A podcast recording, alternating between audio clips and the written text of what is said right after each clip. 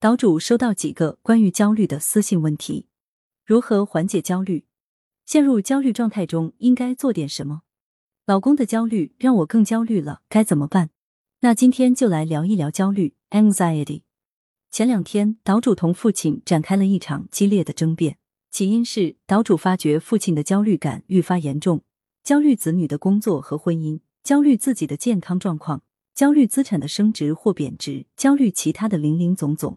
岛主劝他放宽心态，减少不必要的社交对比，把横向对比拿自己同他人做比较转为纵向对比现在的自己同过去的自己做比较。但父亲较固执，年老的长辈会因为年龄和生理的变化而略显固执，愤愤不平的瘪嘴。回想我们当年工作和房子都有的分配，哪像现在这么费劲。闻此言，岛主不由得思考，是啊，比起父辈的时代，眼下的社会到处弥漫着焦虑的刺鼻味道。 Why？ 以下皆为岛主个人所思，如有不对之处还请指正。一、经济环境。父辈所处的时代，国家经济正值开创期，工作包分配，住房有保障。对比当下的时代，全球经济出现波动，失业率在近两年攀升，铁饭碗一词不再吃香，因为不会再有永保一生的工作岗位。 A I 的出现已经敲响了警钟，住房更是一个让年轻人焦虑的因素，不必多说。二、政治环境。父辈那时的政治环境处于变革后的平稳期，无内忧外患，整体和平。反观现在的中美冲突，世界各地不停息的战争，无不让人担忧。三、媒体环境。九十年代，美国某一著名心理学研究院调查发现，常看电视机的人比不常看电视机的人更偏向于认为世界是危险可怕的。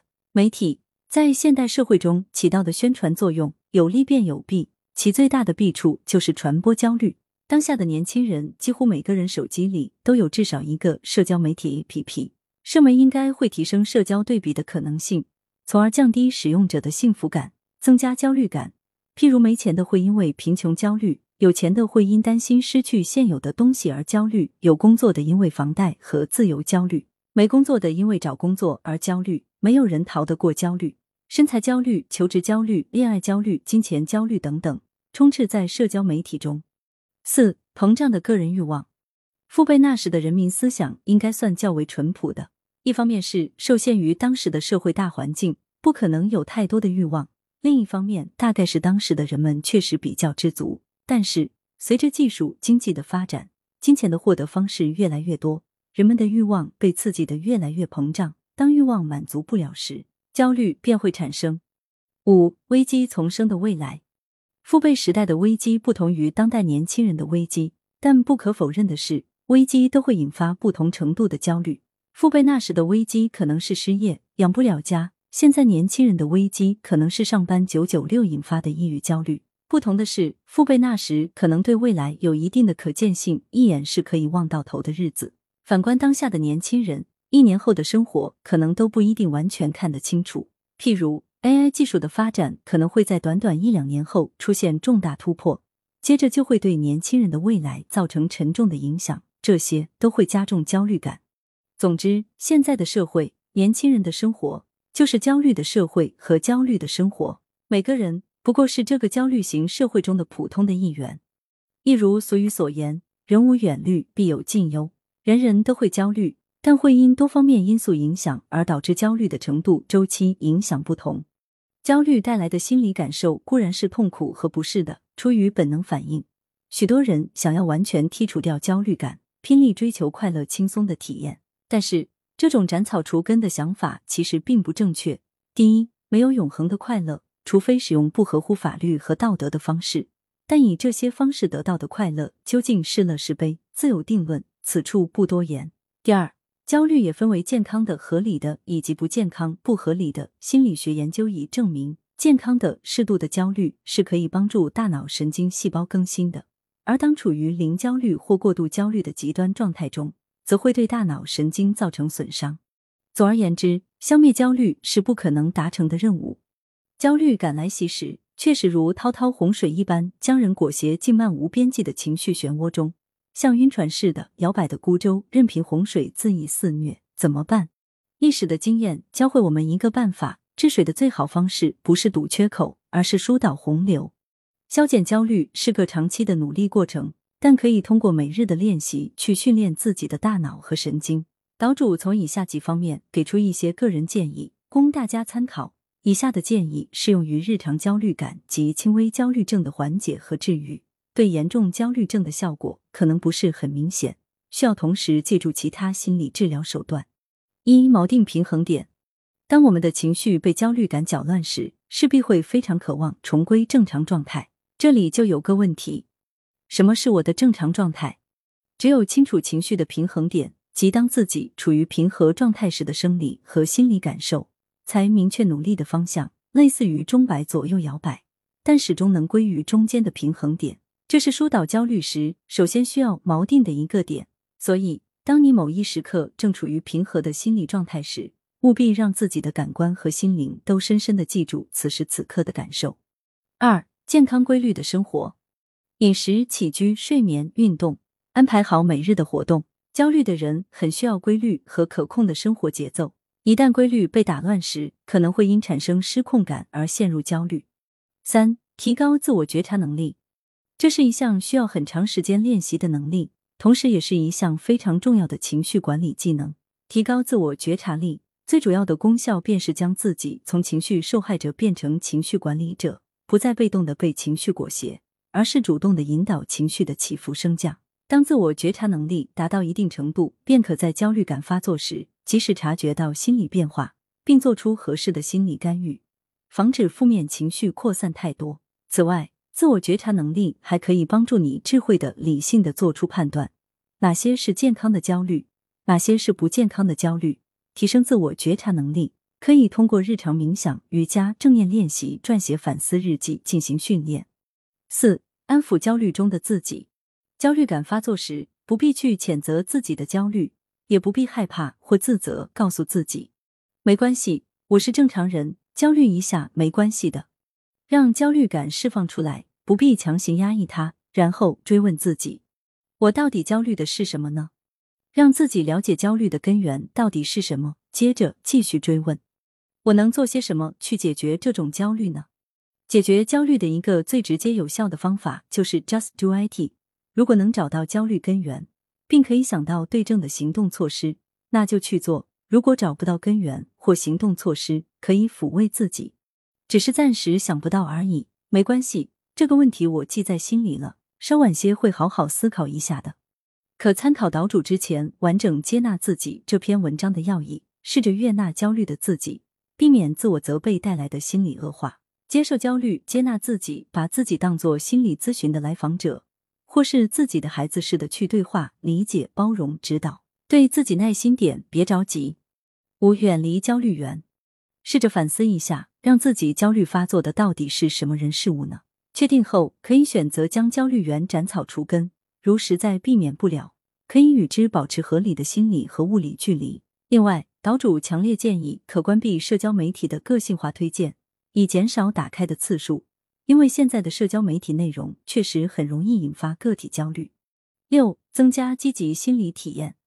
从心理上接受焦虑、安抚焦虑之后，可以将注意力更多的放在能让自己内心平和、舒适、愉悦的人事物上，譬如那些可以引发心流的活动上，例如画画、写作、看书、手工、运动等。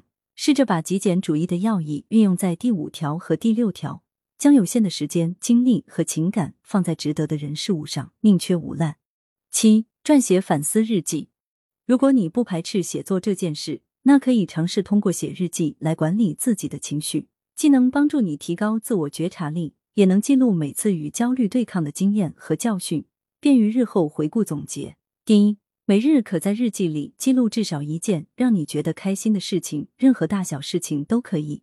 第二，每日可在日记里记录至少一件让你觉得感恩的事情，任何大小事情都可以。焦虑感发作有时候是因为觉得生活无望了，但实际上，生活中有许多值得开心和感恩的小事。当你回顾这些点滴时，会惊觉原来我的世界中还有这么如此多幸福的瞬间。八、负面情绪释放时间。